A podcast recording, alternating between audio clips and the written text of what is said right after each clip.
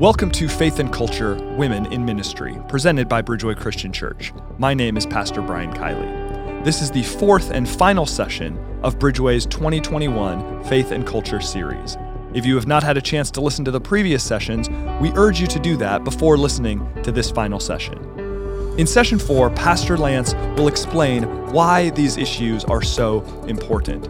Why do we need to be concerned with God's heart for men and women in the church? Why do we need to understand the importance of women being involved in church leadership roles?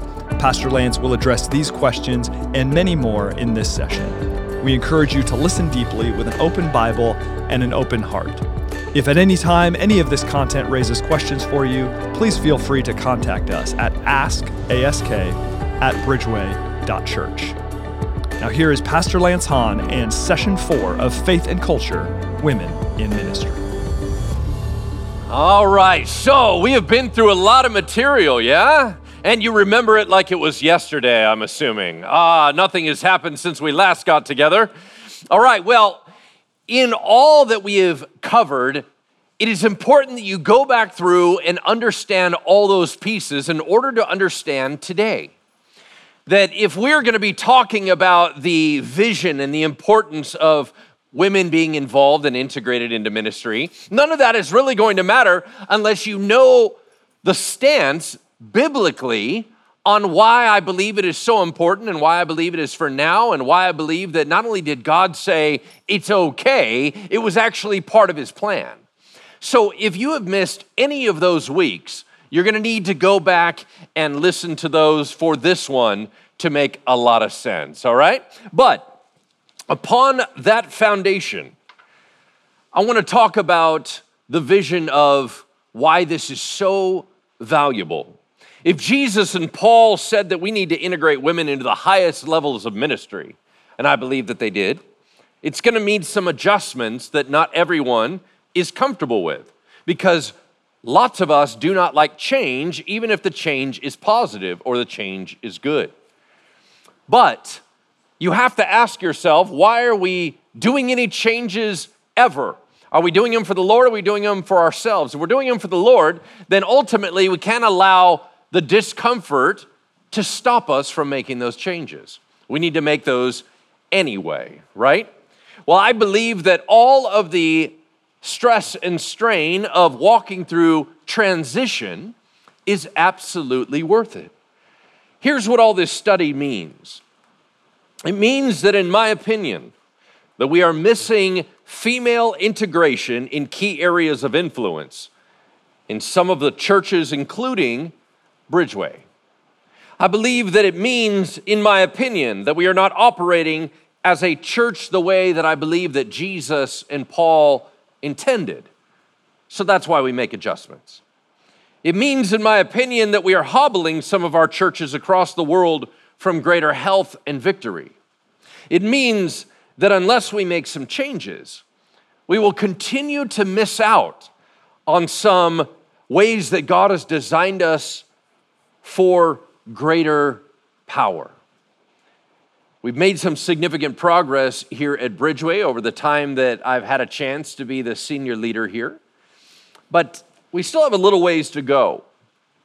When I arrived in this church in 1997, I don't know if anybody remembers 97, it's quite a while ago. Uh, I walked into a Conservative Baptist of America church already established by bylaws, already established in vision, and already had an elder board and a leader board. I was 25 years old. I had led a home church for four years. I had preached across the nation in music, but I had never set foot in a Baptist church. Shortly after my arrival, I began to challenge the current role of women in ministry in this particular church. And clearly, I was the odd guy out because I was walking in from a different tradition. In 2001, I requested from our elder board an official stance listing what women could and could not do at Bridgeway. Of course, at that time, we had a different name. And in addition to the regular normal suspects or the guidelines that you're used to with things like not preaching for the pulpit, not being in an elder board, not being a senior pastor, stuff, not being a, a named pastor. As opposed to those, there were some additional ones. For example, women could not lead worship or be a worship senior leader here. Women could not teach classes or small groups with men present, and women could not lead prayer from the front. Now, obviously, those have adjusted over time. That is not something that we experience today. But once again, that was change. And for a lot of people, that was difficult change. Uh, now, nobody bats an eyelash to the idea that, that now we have ladies leading us in worship on any given weekend, and there may not be a gentleman present at all. And nobody seems to be too concerned about that. The very idea that we would have a woman come up and lead prayer, or a woman come up and read from scripture, or a woman come up, those all used to be not okay. So we've made adjustments. I just think that there's a few more adjustments we need to make in order to align best with Scripture. So that's what I'm going to talk about. I believe that we need key female voices in our pulpit and key women on our elder team. Why? I'm going to give seven reasons why, which is going to take up the majority of all of our teaching time today. So if you are a note taker, this is where you grab a pen or you start typing madly on your phone, right? Wishing you had brought a laptop. But I'm going to lay out seven reasons why we need female preachers, teachers, and leaders in our churches. Seven reasons why we need female preachers, teachers, and leaders in our churches. Let's jump right into it. Number one, unique wisdom and revelation. Unique wisdom and revelation. And I'm talking about from the pulpit. Women think about the world differently than men. The way that God made them allows them to engage differently with both Him, this planet, and society. And this unique perspective means that as God teaches women, they get a unique piece of His wisdom. We need to hear that wisdom.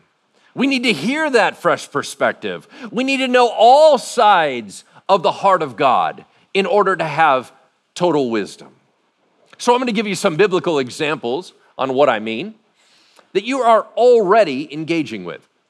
For example, Mary's prophetic song and Deborah's victory song. Do you realize that Mary, the mother of Jesus, she prophesied a unique prophecy for 10 verses in the Gospel of Luke when she visited Elizabeth? Deborah co wrote a song of victory in the book of Judges. Why am I highlighting that? Those are canonized scripture.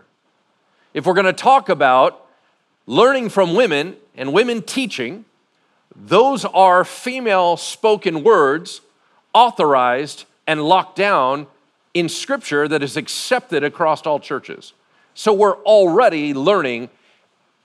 If Barak had only written the song himself, would it have sounded the exact same?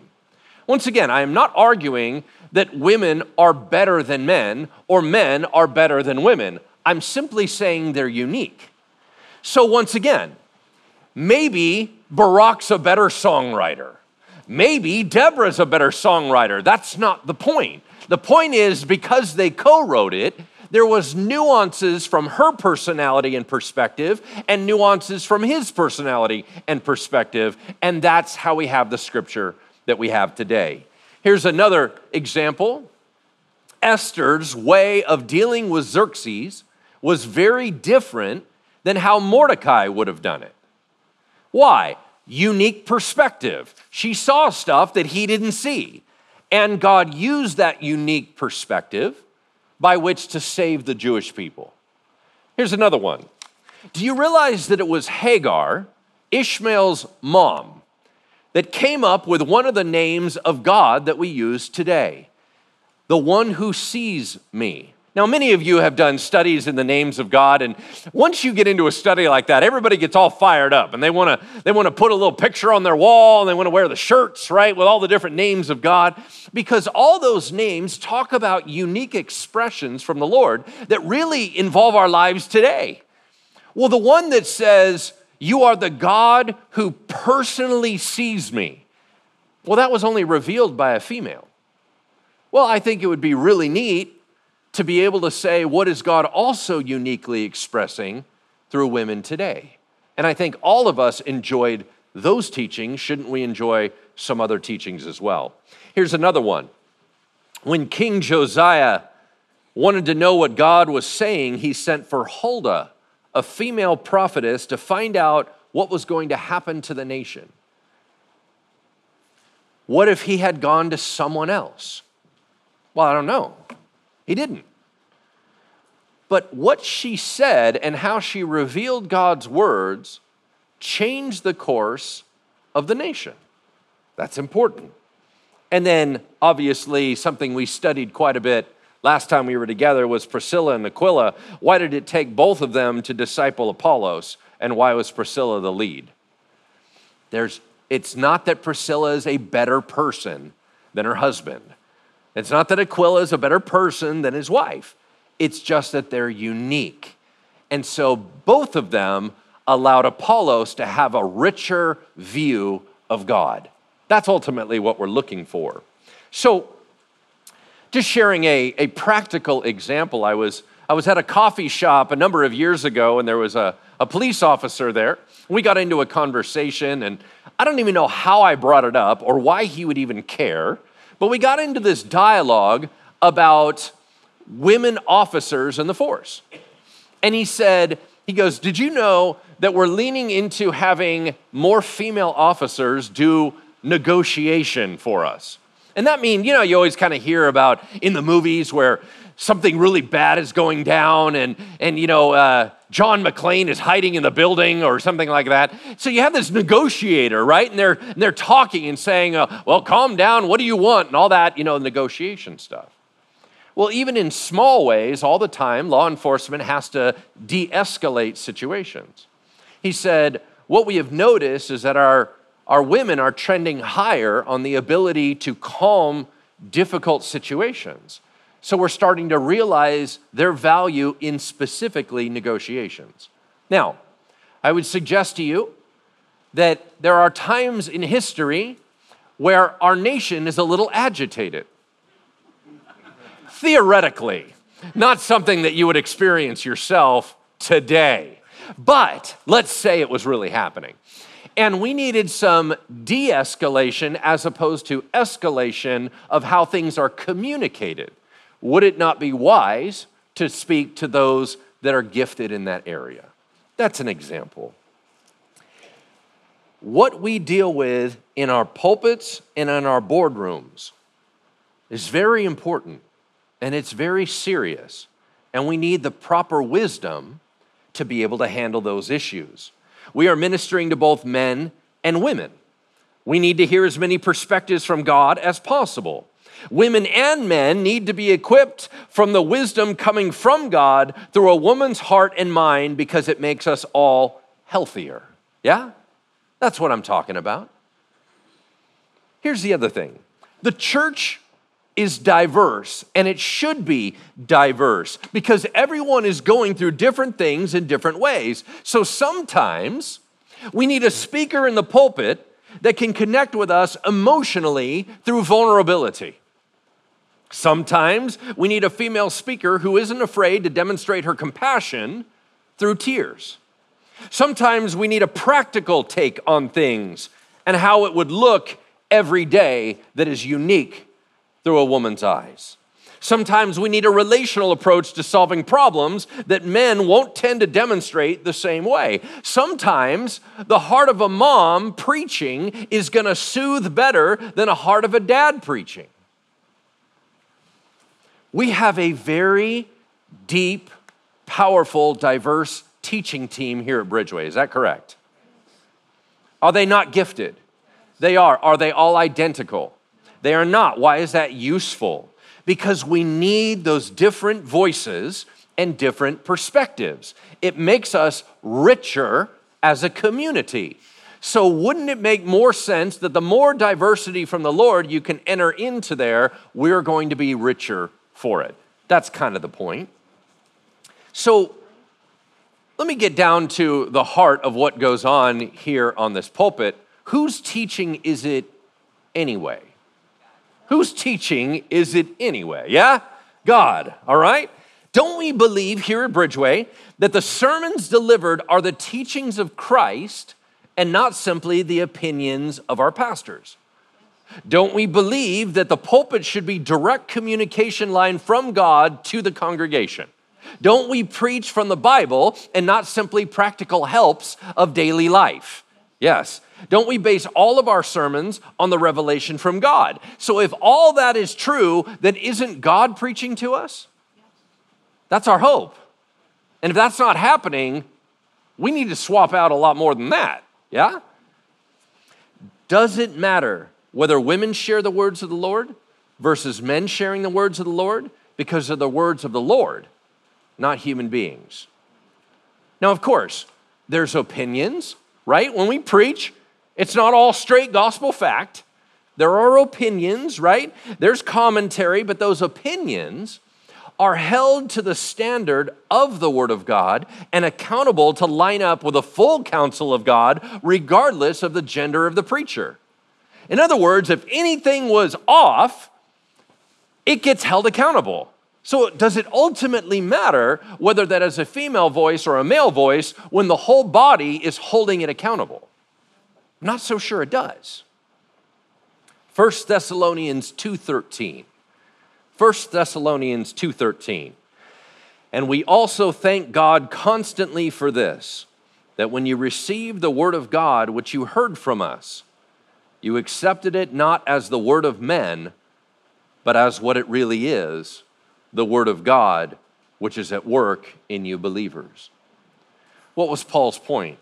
You guys, I give you a lot of info, but I hope you realize what's going on here. God's discipling you, not me. That's key. Because I think that if we do church right, Jesus is always the one leading, He's always the one holding accountable, and He's always the one moving in the church. Human beings can be switched out, but God's the one that's the non negotiable. Amen? All right, here's another verse 1 Corinthians 3 7. So neither he who plants nor he who waters is anything, but only God who gives the growth. All right, so that would be number one about unique revelation and wisdom. Let's go to number two. It creates a fuller expression of the church Christ intended. It creates a fuller expression of the church that Christ intended. Here's what I mean by that Jesus and Paul went out of their way to set a new tone for the Christian church and religious circles by including women in key roles. They would have only done that if it was God's will and part of the design that the Holy Spirit wanted to use to build the church. Gender is necessary. Gender is necessary. What do I mean? God created Adam and Eve and then gave them both commands to take care of the things on earth on his behalf. Is that correct? If Adam could do it alone, God wouldn't have created Eve. She was a necessary part of God's plan for the world to be better. So, why wouldn't that be true of God's church and God's body as well? We say, well, as, there's nothing that a woman can do that a man can't do better. Are you sure that's true? Because I don't think that's true. Here's an interesting piece. Many people are tempted in this debate to say, well, Galatian tells us there's no longer male nor female. So we slide our pendulum to the other side and we say, everybody's the same. Gender doesn't have meaning. There's no roles, there's no hierarchy, there's no design element. And I understand that argument. Well, God is everything, we're nothing. Let's just go ahead and say everybody's the same. I've already told you so far in this series, I don't buy that. I don't think that that is honoring to what God created. As a matter of fact, I've told you before, I don't want a man trying to be a woman to accomplish something, and I don't need a woman trying to be a man to accomplish something. I need men to do what men do, and women to do what women do, and to do it beautifully and powerfully. Yeah? That's the whole point. So I believe the proper way to honor women is to honor women, not a sexless being that acts the same. I'm not trying to pull gender out of people. That is not my goal. If we are all the same, then why bother integrating women into ministry at all? You're not bringing anything unique to the scenario. Of course, this is very similar to discussions that happen in ethnicities. People say, I don't see color. Well, that is unfortunate because God created color. And if we don't see the color and use the color, then we can't have the benefit of the color and the blessing of the color. So, no, we need to see the color. Y'all remember when uh, Bishop Parnell Lovelace talked about he'd rather it be a stew. You remember that? Because you put in all the different ingredients and it makes the stew better, but they're all individually different. Yeah? In the same way, I am not interested in erasing gender, I'm interested in highlighting and accentuating gender. That's very, very important to me. Here's the thing if we are all the same, I don't think that we should be having this conversation because who cares who's in the pulpit? I would suggest to you that the uniqueness of women is what makes it so valuable to have women in the pulpit.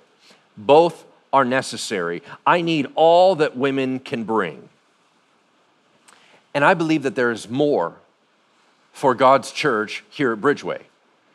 I think that there's other things we can unlock by removing obstacles so that God can use us in a greater capacity. I do not believe that we have experienced even the ground floor example of what God wants to do through our church. A lot of people say, Man, I can't wait to return to the book of Acts. Man, if we could only be like the early church. The early church was a mess. I don't want to return to the early church. The early church was supposed to be our preschool. We should be rolling strong far more than the book of Acts ever did. Jesus said, It's better that I go because greater things will you do than the things you've already seen. I just believe there's more for God's church.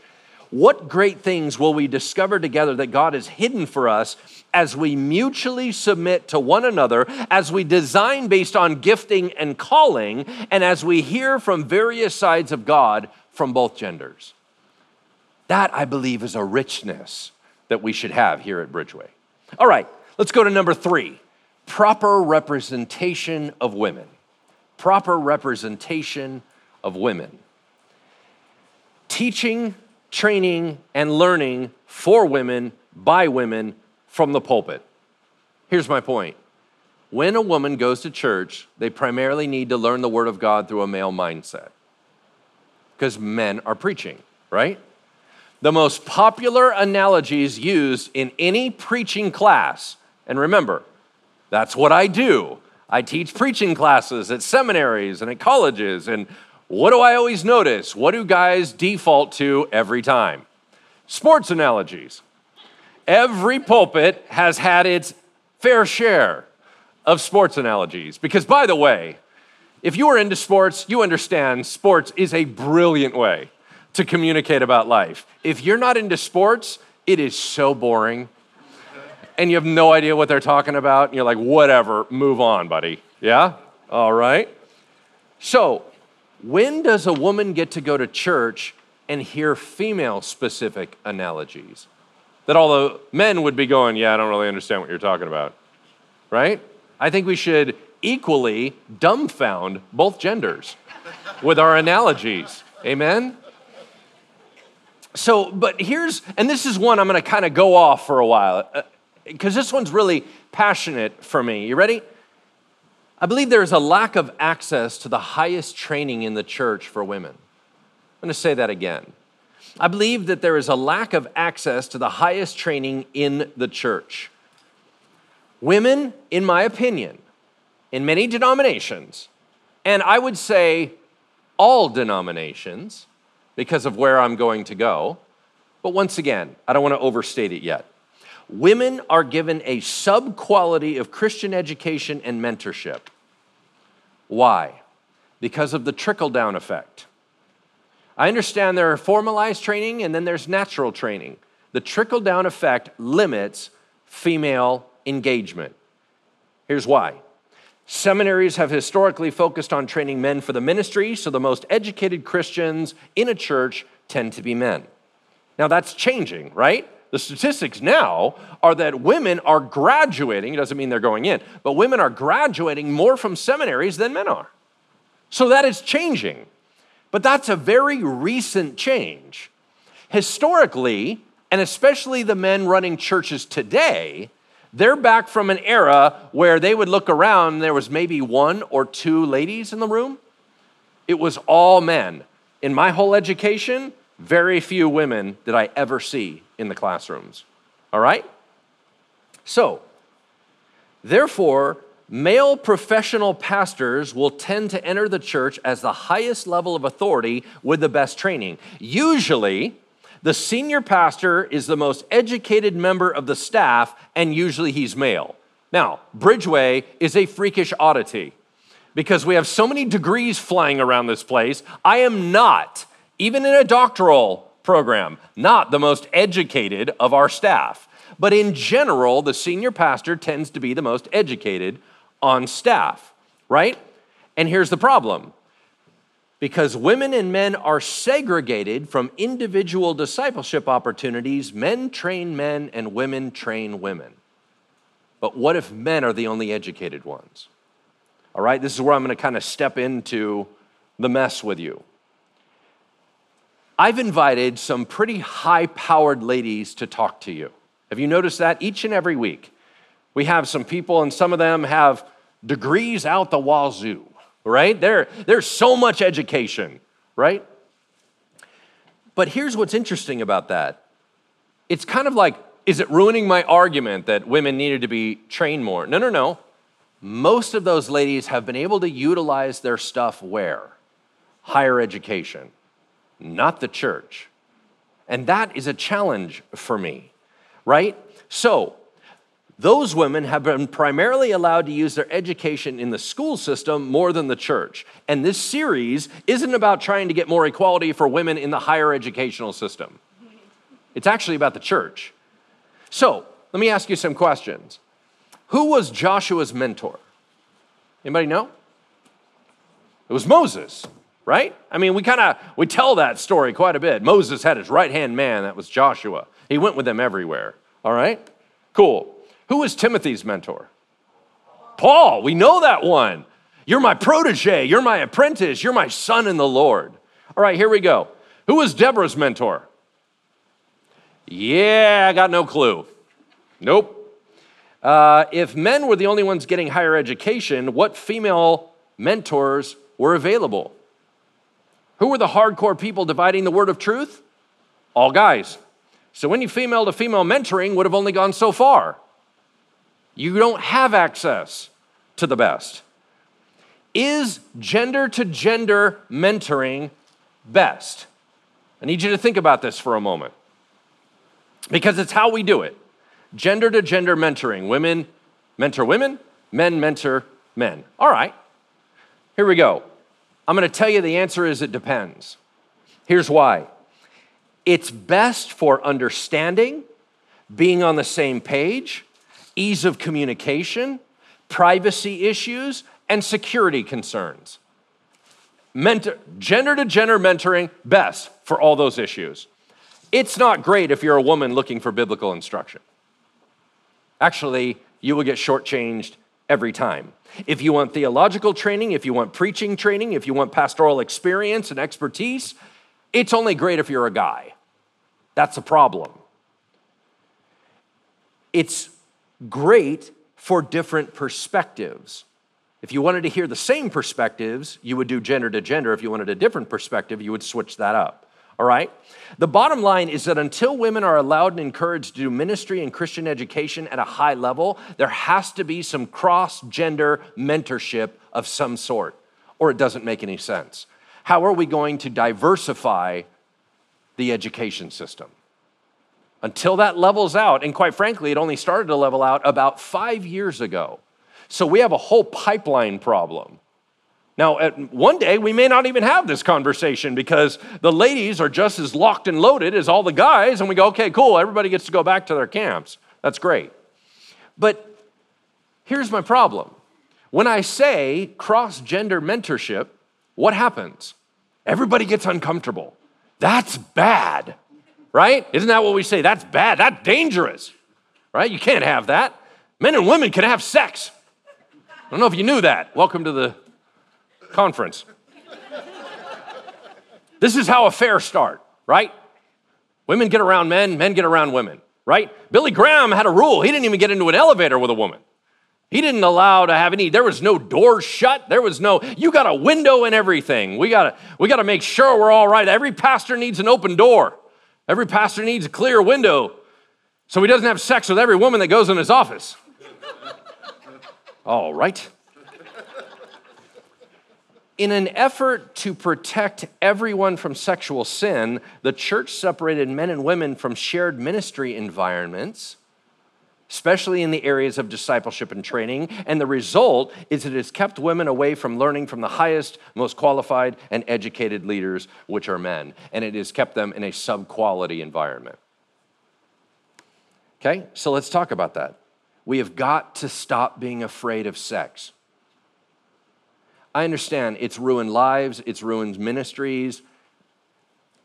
I'm not telling you that boundaries aren't good. As a matter of fact, I'm going to tell you they're really, really good. But here's what I'm telling you fear doesn't get to direct everything in the church. I don't think that's right. Just because we're able to have sex doesn't mean we need to have sex every time. I don't think that's fair. And I think it's an ignorant way of living.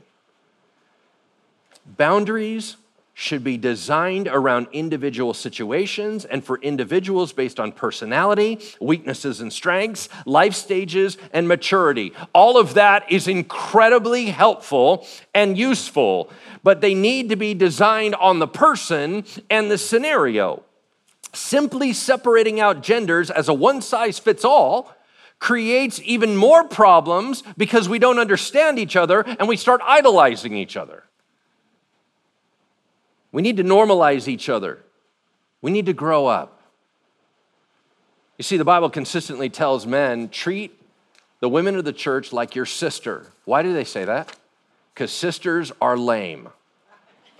That's not why. No, that's not true. No, the point is there is zero sexual tension. She's a female, but it doesn't matter because she's just another one of the guys. There is an evenness, there's an understanding, there's a, I don't even think of you like that. That's what I'm looking for. That's what I'm trying to get at.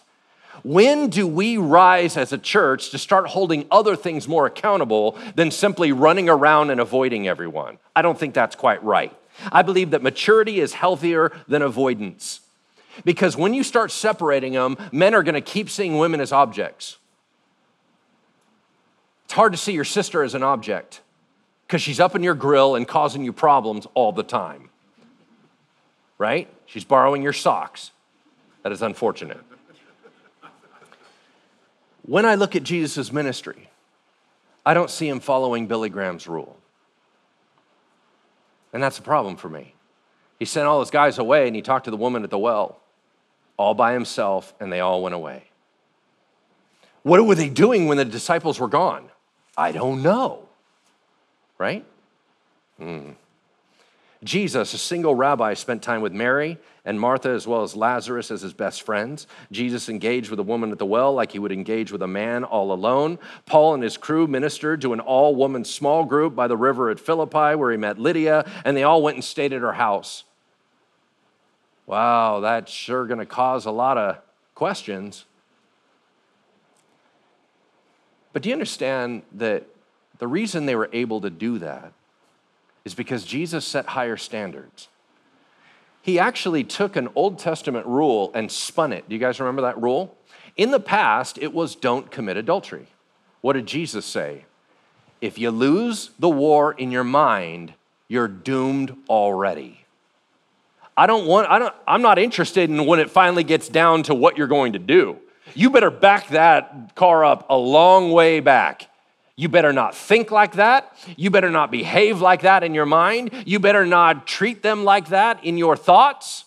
Because if you do, it's going to ruin our ministry. Knock it off. That's how I think he got away with it. Our witness matters. So, are we also watching out for what people think? Of course. I'm not telling you to blow the whole thing up. What I'm telling you is, can we dial it in to the person? Because here, I'm going to throw a wrench in it. Uh, statistics on same sex attraction are skyrocketing, right? LGBTQ, everywhere. The younger generation, I'm going to tell you right now, anyone 30 and under, that is their reality. And you know what? It's going to be their reality in ministry. So now, how do you do the Billy Graham rule? when men are attracted to men and women are attracted to women, but you're separating out the genders. Shouldn't we still have boundaries? Shouldn't we still have wisdom? Shouldn't we still have the ability to go, listen, whoever you're attracted to, if you got issues right now where you're attracted to them and it's not appropriate, we got to put some walls up. Yeah? Isn't that what we're supposed to be doing? Okay, here's my whole point Christianity as a faith has, was designed around the apprentice model, right?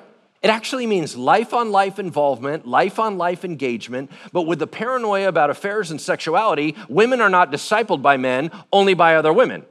Women hear the same sermons, podcasts, read the same books, usually written by men, but they're not invested in like men are. They are not given spent time with like men are. They're not given access to the lives, access to questions, access to role modeling like men are. Women are not allowed into the elder room. They're not allowed into the pastoral circles. They're not encouraged to pursue biblical leadership training. They're forced to operate from the crumbs that fall off the gentleman's club's table. Jesus didn't operate like that. He had Mary at his feet and he said, Let's do this. Was there, a, was there a fear of anything? No. We had the Lord moving on. Was there accountability? Yes. Should there always be accountability? Yes. Should there always be boundaries? Yes. All I'm saying is that a simple avoidance separation has left our women at a disadvantage. That's all I'm telling you and I'm not quite sure it's right. Okay? I believe everyone agrees that women have the gifting of the Holy Spirit for teaching. Most people believe, right, in most denominations, that that should be used with other women and be used with children. So everyone still agrees, whether they're super conservative or they're not, they still agree that women are empowered by the Holy Spirit to teach, right? I think we all are on the same page on that. Okay, so, the ability to develop that gift and the ability to use them is significantly different for men and women. Right? How do you get better at something? Practice. How do you get better at something? Different scenarios, different po- possibilities. That's how you stretch. That's how you develop your gift. But men have full reign to develop their gifts, and women cannot. That is a problem. So then the women that are training women are less good at preaching and teaching. And we create the lowered level again, all right? We need the ability to exercise and get better at things. The more you gift, use your gift, the better you hone it, the more variety of teaching op- options, the more it strengthens. So, what is a gifted woman to do? Right? Everyone knows women have been gifted by God to do things, but there's certain things they're allowed to do in the church and there's certain things they're not. Must we chase all women out of the church to use their giftings? Must all women go to parachurch ministries? Must all women go to mission fields to use their giftings? I think that's a little bit of a short sightedness. Here's the thing they may have speaking, preaching, and teaching gifts, but they're not allowed to preach to anyone other than a small group. They know they're gifted to lead worship, but they have to lead worship behind a man. They know they're gifted to disciple, but they can only disciple other women. Men say, well, just deal with it. But I'm not so sure men would deal with it. What is a called woman to do? What if a woman hears from the Lord that she's supposed to be a pastor?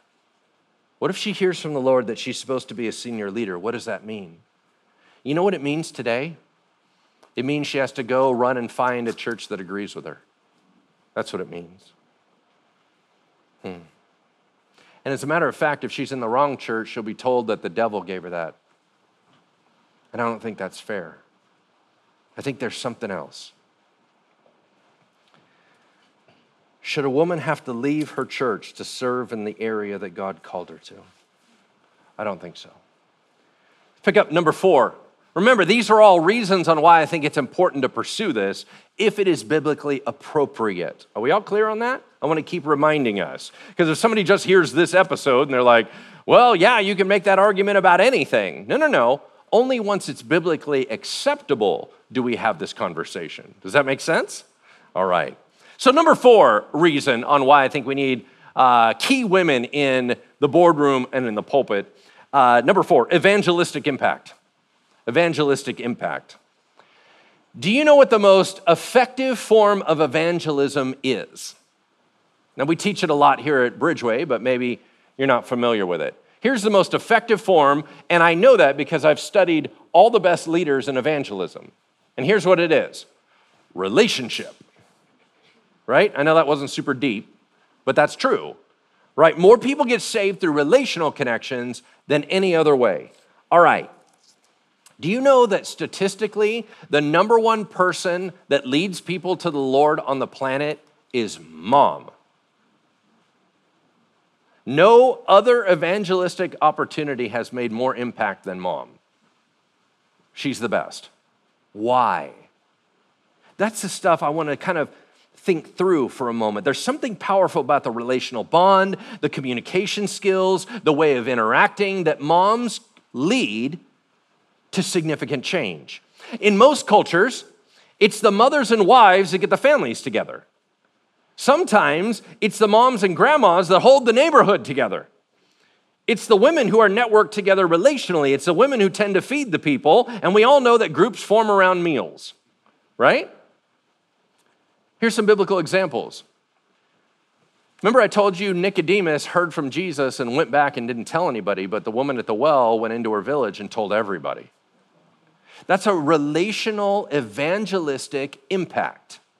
Why? She was doing what she does normally.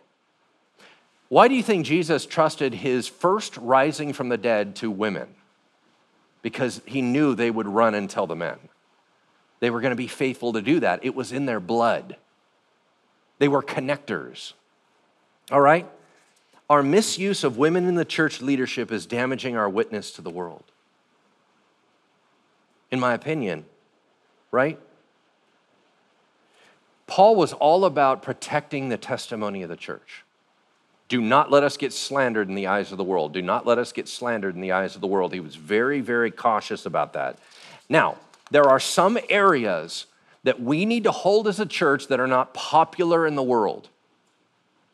And that means we hold that, period. It has to impact our respect in the eyes of the culture. So what? Let the chips fall where they may. What God says is right every time. Doesn't matter what culture says. But when there's an area that God authorizes, we need to make sure to take advantage of it when using our testimony to the rest of the world, right? Just like allowing slavery for so long in so many churches across our nation didn't represent God's heart, it didn't represent God's best, and it ended up being an embarrassment and a stumbling block to people seeking God. That happened in our churches. That was an area we should have cleared up in the Bible a long time ago, but we took too long and we ended up ruining our witness. And I just don't think that's right. I believe the mistreatment and the lack of respect and appreciation demonstrated by the church towards women is not only unhealthy and wrong, it is needlessly damaging our witness to the world. Number five. Number five, respect and honor of our sisters.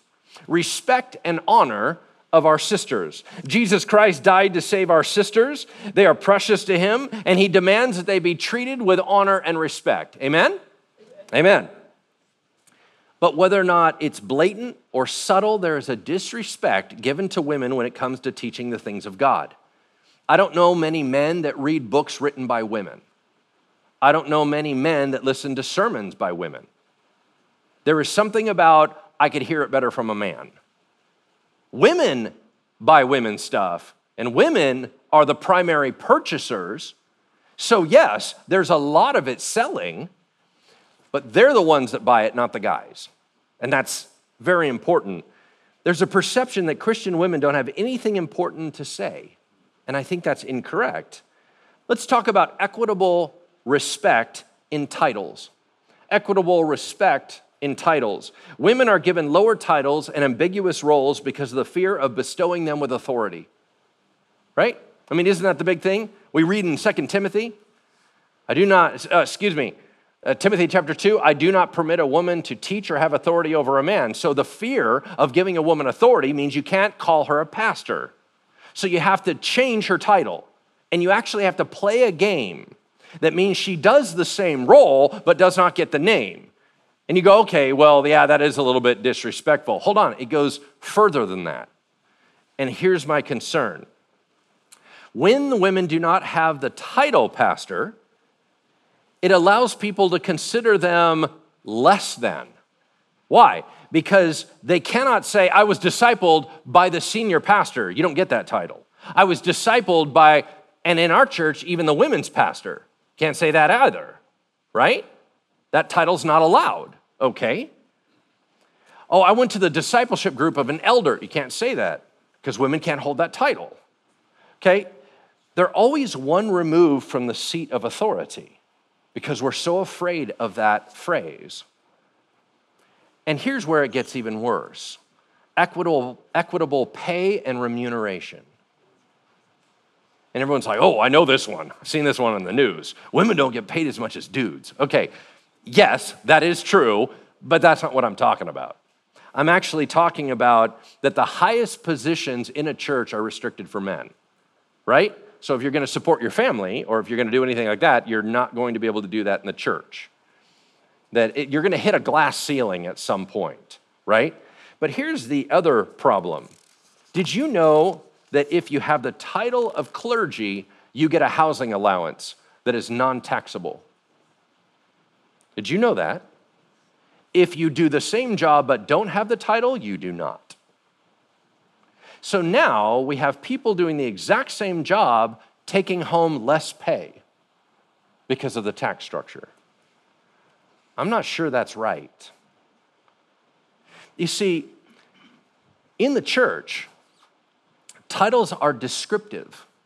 When you're called a pastor, it means you're a shepherd, it means you watch over things.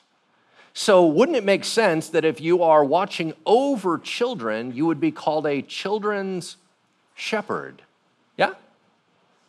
Oh, we're too afraid of that term. So, nope, you're a children's director, and you do not get the tax break. Does that make sense? Ah, challenging. Let's uh, pick up number six. Number six. Is, these are the reasons why I think you guys, there, we have to do something. There's some adjustments that need to be made that are just not appropriate right now. That's what I'm trying to highlight. Number six, relevancy to the world. Relevancy to the world. Now, I was talking about the evangelistic impact that was specific to sharing the gospel. I want to talk about relevancy to the world. So, once again, I'm going to re highlight. There are some areas and issues the church has to be unique and can never change their opinion on. There's things that we're going to do that are going to irritate the world. Right? We're going to do things like we believe in an invisible God, and everyone's going to go, that's the stupidest thing I've ever heard. Well, that's their problem, right? We don't change that just because it's not relevant to the world, right? How about this? We say things like, we believe that Jesus Christ is the Messiah that we believe in a concept called grace, that we believe that the traditional family is strongest, that we believe that God didn't make us the wrong gender, that we believe that contributing financially to advance the kingdom of God is a good thing. There's a bunch of stuff we're going to do that's not very popular, and that's necessary. Because I've spent my whole life standing up for things that are not popular. So if God says no, it's no. But if God didn't say no, we got to change it. The world has confidence that women can lead at the highest levels, right? Let's talk about women CEOs. In 2018, 27 of the Fortune 500 companies had female CEOs. That was General Motors, IBM, Pepsi, Lockheed Martin, Oracle, PG&E, and it goes on and on and on, all run by women. According to CEO Today magazine in January of this year, Whitney Wolfe Herd became the world's youngest self-made female billionaire and the youngest woman in the US to take a company public when she launched Bumble's IPO. There's another one. This year, Jane Fraser took over as CEO of Citigroup, making her the first woman at the helm of one of Wall Street's four major banks. She handled that. Lauren Hobart took over Dick's Sporting Goods as president and CEO. Karen Lynch became president and CEO of CVS Health, the highest ranking female CEO in the Fortune 500. All four of those happened in 2021. How about prime ministers? Are there any female prime ministers out there? Sure are. Bangladesh, Denmark, Jamaica, Slovenia, Senegal, Norway, Poland, and more. What about chancellors? Who just stepped down? Merkel, right? Angela Merkel from Germany. She served longer than almost all the other leaders that were not in for lifetime appointment. She served for 16 years as an elected official for Germany. How about presidents of nations? Do we have any of those? We do. Argentina, Brazil, Kosovo, South Korea, Central Chile, Malta, Switzerland, Croatia, and the list goes on and on and on. But not pastors. Can't lead a church. You can lead a nation, but you can't lead a church. Now, that, what it does to the world, if we're in the church, we start saying, okay, hold on, there's a scriptural lens, we got to put it through. Okay. But I'm talking about from the world's perspective. They don't know any of that. And so you'll have a high powered executive get saved, walk into the church, and not be on the board. She can run a multi trillion dollar company, but she's not safe to be on the board of a church with a million dollar budget. That is a little bit off for her. Once again, relevancy to the world. They're going, what, what cave are you guys hiding in? Doesn't make any sense, right? So the time is up. You know who is the majority filling the churches today? The millennial generation. You know who's coming up? Gen Z. You know who doesn't understand why this issue has not been resolved? The millennial generation and Gen Z. They don't understand. And they're walking away from the church because it's irrelevant, because they're not seeing it match what's going on. Now, are there some areas they're still going to have to deal with that in? Yes. Are there some things going on in the world that cannot enter the church? Yeah. We just have to make sure the Bible says so. Okay? It is never about caving to culture, it's about not unnecessarily losing their respect. Yeah? Number seven, empowering other women. Empowering other women. Young women desire great female role models. Yeah? What do you think it says to young girls that we don't have women doing what men can do when clearly they're capable and called? Shouldn't our young girls see a scripture soaked theological woman standing in our pulpit telling them that God is the most important thing and his word needs to be honored? Shouldn't our young girls who are gifted in business be able to see a woman on the elder board using her gifts, not just in the world, but in the church? The lack of support and confidence in women in the church is clearly shown. It's been said that you can't make a church ethnically diverse until there's representation on the stage and with money backed behind them and authority. Wouldn't the same thing be true about females? Ah. What have women been taught through the last 2,000 years of Christianity? So here's an added concern that I have. And I'm going to share something with you that sociologists have picked up on, but it's something I believe in very strongly because of my years in ministry watching it happen. And that is this I believe very firmly that a father speaks to his daughter's self worth. Mom trains her on how women do things. And the daughter can argue with that or whatever, but she, that's her standard. But when it comes to how she feels about herself, it comes from dad. The reverse is true for moms and boys. Moms dictate whether or not a boy feels good about himself and confident about himself. Dad demonstrates what a man looks like, and he can argue with that or not. But it goes cross when it comes to our guts. Why do you think it is in football games, big burly dudes run up to the camera and go, Hi, mom. Look at me. Why are you pointing that out? Why are you not calling dad out? Because she was the one that said, Oh, look at my, my prince. Look at my boy. He's the best one ever. And he's like, Yeah, I am. Same thing happens for dads and daughters. Why is there such a crisis of fatherlessness in America and a crisis of women's identity? I think they're linked, y'all. And here's my biggest problem with it what are the spiritual dads saying to young girls? Right? Are we telling young girls, you can do anything? Or are we not? So, boys will grow up in the church believing they have sky's the limit, but girls won't. Hmm. So, let's get into the practicality of it. There are some of you that when I talk about this type of stuff, you get really rattled inside. You still have some stuff to sort and sift, and you hear what I'm saying about Scripture. You've never heard it really explained that way before, and so a lot of this is new. And you still have to have a little time to get your bearings. I want to give you a safety concept because I know that not everybody is peaceful here. So let me give you a safety concept. Have you ever heard of spiritual covering? Anybody ever heard that phrase before? A spiritual covering means that, uh, like, for example, do I have the authorization of the church to do something? Do I have the ability, and it's in certain streams of Christianity, it's really important, where somebody would say, Well, am I doing what's right because I have somebody over me as an authority? that tells me I'm okay. God is working through them to hold me accountable. That's called a spiritual covering.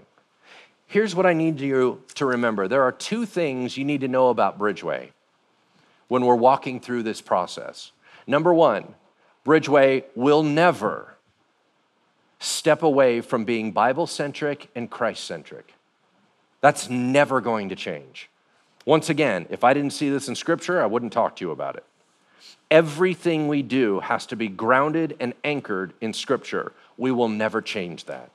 We're not going liberal. We're not wandering from the truth. We're not being pulled by culture. None of those things are true, they're all foolishness. We have demonstrated for a quarter of a century we stick with Jesus, we stick with God's word. That is not going to change. So, number one, that's your safety. Number two, and this is very important for those of you that worry about covering. Bridgeway, as long as I exist, always has a male covering. And here's why our elder board runs the church with me, but they can't even fire me. The congregation has to vote on it. So, although I'm one among many, ultimately they're an advisory board. I'm the chair of the board, which means any elders are under my covering. Anyone that steps into this pulpit cannot get here unless I authorize it. They're under my covering. There is no such, so a lot of us are worried about, well, there's an authority over men, and then what do I, hold on. Have peace. Because as it stands right now, and maybe God will change something one day, but as it stands right now, there is a spiritual male covering over the entire church. Should it always be like that? I don't know. We can debate that.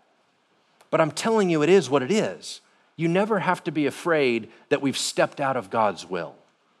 That's not right, okay? And then let's hit some practical considerations as we land this plane. I want to close with two practical considerations. Uh, the first one is Should women be senior pastors? We're going to talk about this very practically. Should women be senior pastors?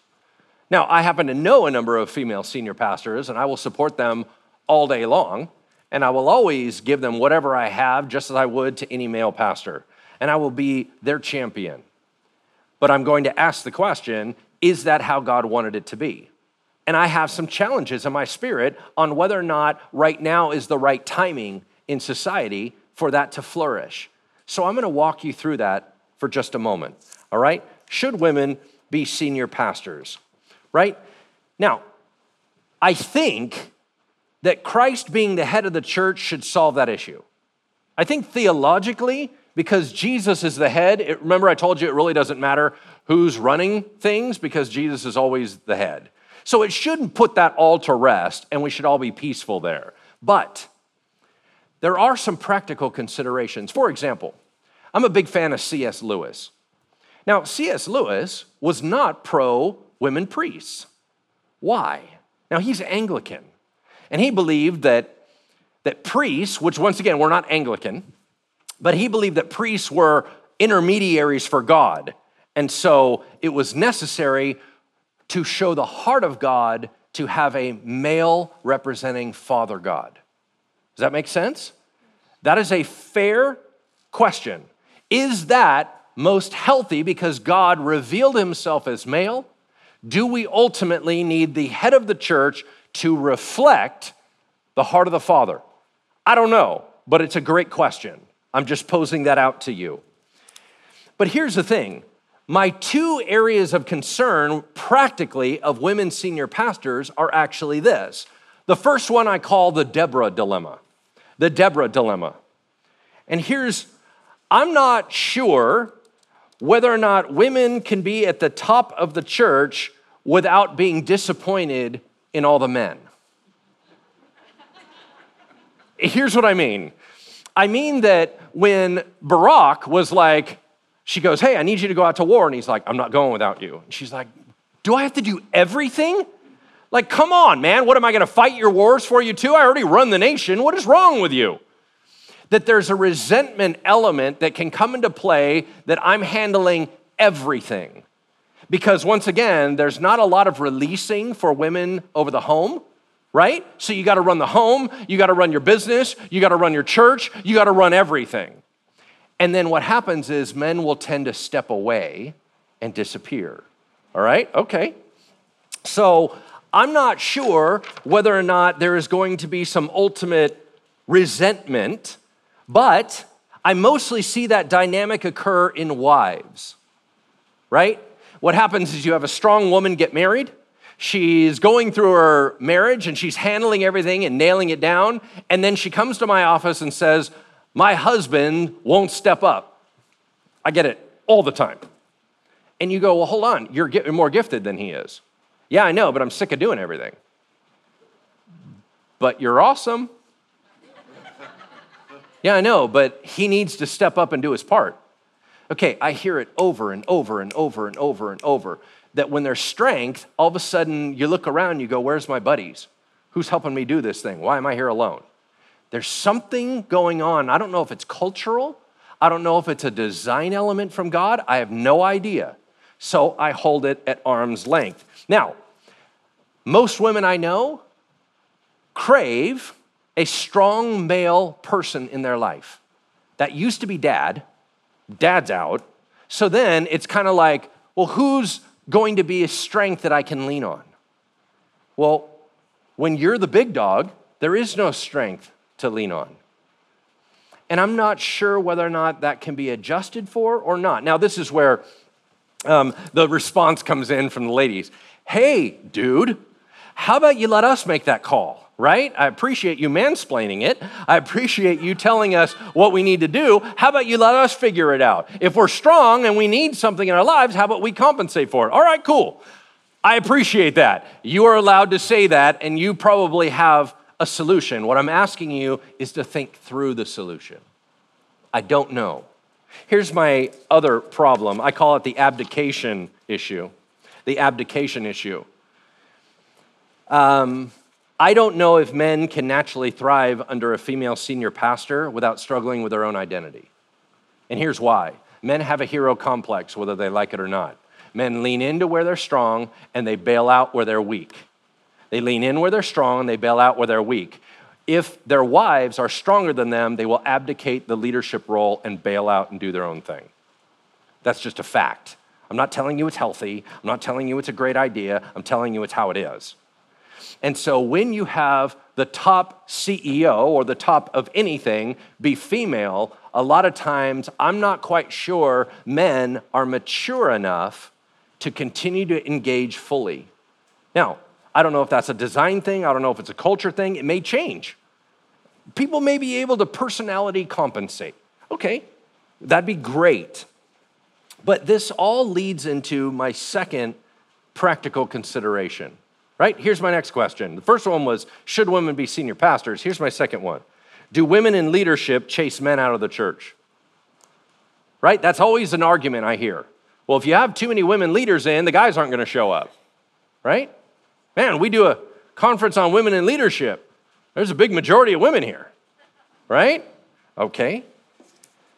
So here's the deal everyone that's privy to how local churches work knows that we have a male engagement problem in the church. One report cited the typical church has 61% females in it and 39% males. That's a problem. Why? Because I think in the upper room, males were the majority when the church kicked off. How did they become the minority? Something changed.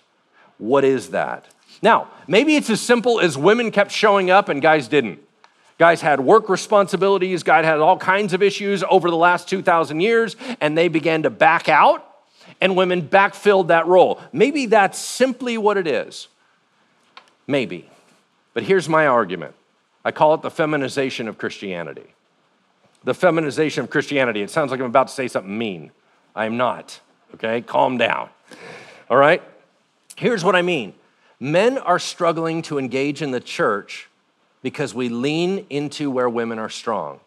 Here's my example. In America, modern day church, we rely on four things. Here you go. Number one, observing and receiving information in our sermons, talking about personal things and sorting personal lives, that's small groups, reading a book together and trying to understand it, that's classes, and singing together, that's worship.